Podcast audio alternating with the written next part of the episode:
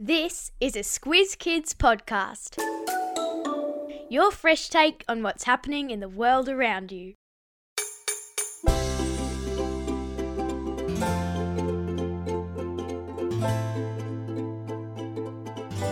A good one could involve an empty suitcase, 12 grapes, or special coloured underwear.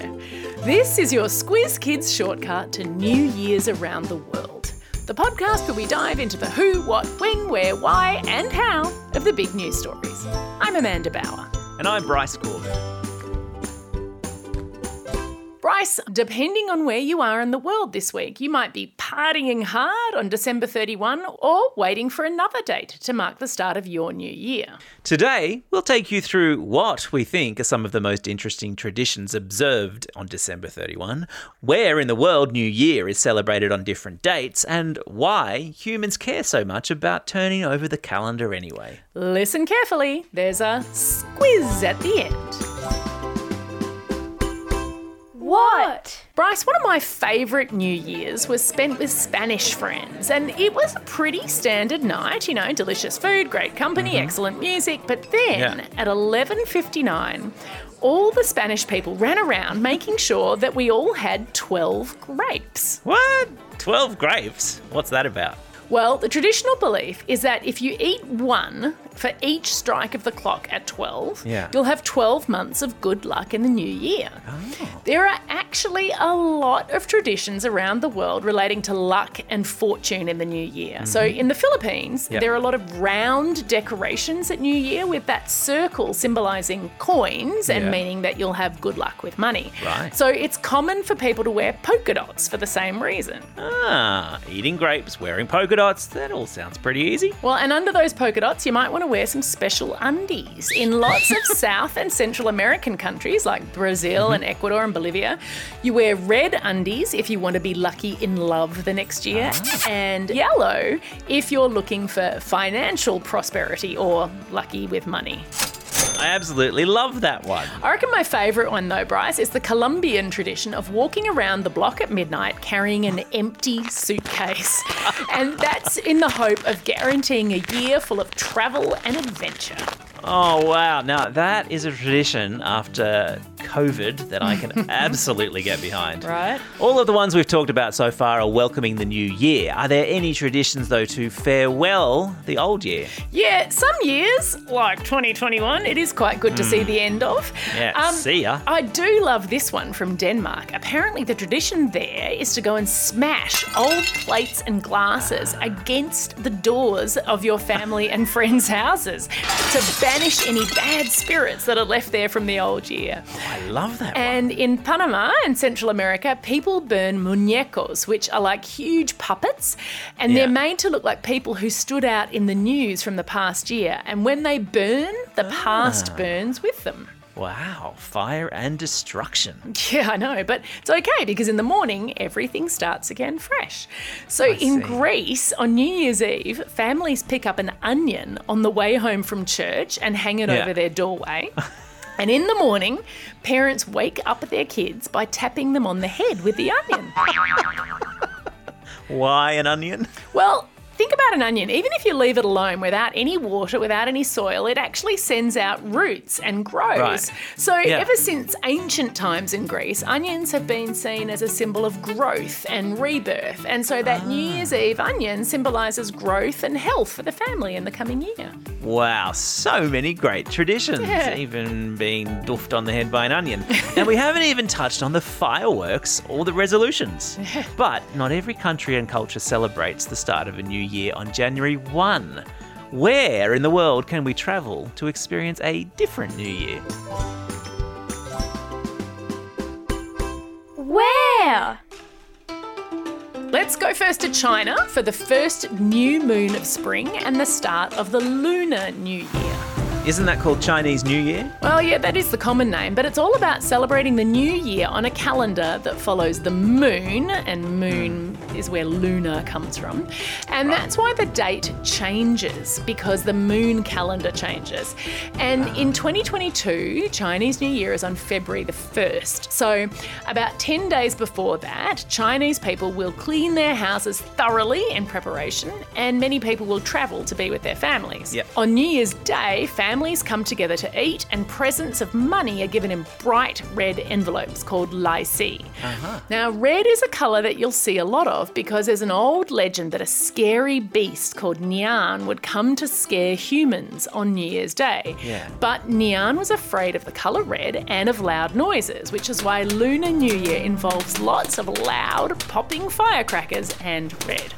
Awesome. Like in Chinatown, and they have the dancing dragon and those firecrackers. It's an Exactly, incredibly loud noise. noise.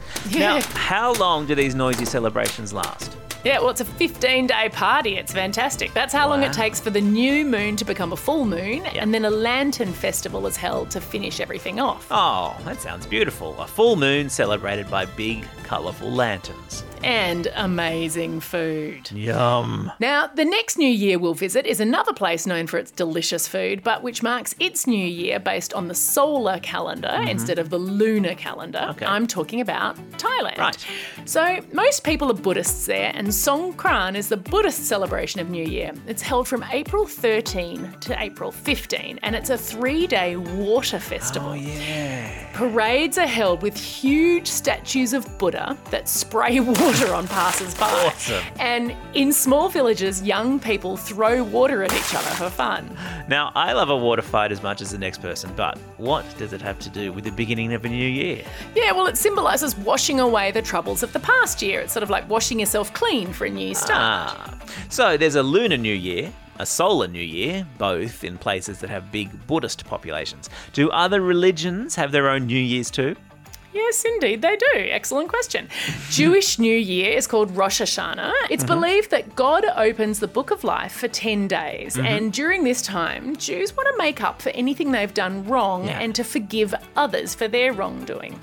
And a ram's horn trumpet, known as a shofar, Mm-hmm. is blown before and during Rosh Hashanah.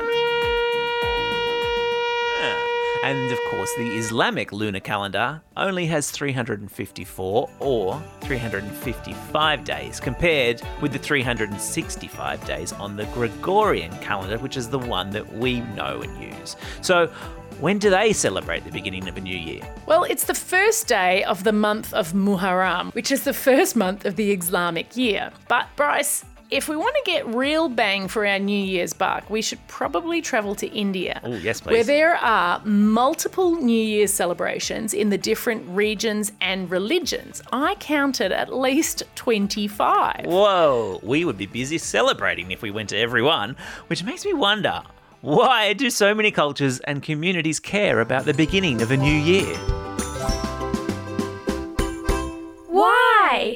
Yeah, no other date seems to make people, especially grown ups, look back on what they've done and reflect and resolve to do some things better and to set hmm. goals.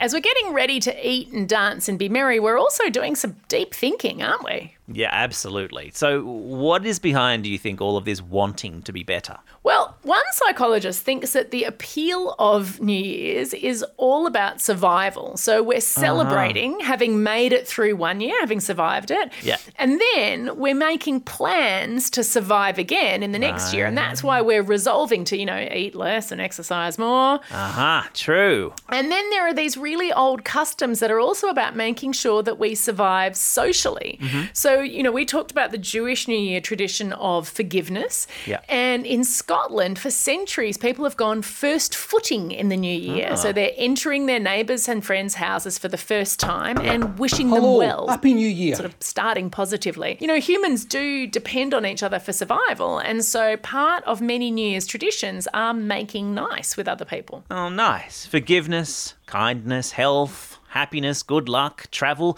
These are all good things that help us not only survive but thrive. Happy New Year, Amanda. Happy New Year, Bryce, and Happy New Year to Squiz Kids. Indeed. Time for the quiz. This is the part of the podcast where you get to test how well you've been listening. Question number one What do Greek families hang over the door, then bop on their children's heads on New Year's Day? That's right, it's an onion. Question number two What colour undies do people in South and Central America wear for New Year's good luck? That's right, it's red for love or yellow for money. Question number three. Huge Buddha statues spray what on people during the Thai celebrations of Songkran? You got it, it's water. That's all we have time for today. Thanks for joining us as we explored the who, what, how, where, when, and why of New Year's around the world. And as we say every day on Squiz Kids Today podcast, now get out there and have a most excellent day. Over and out.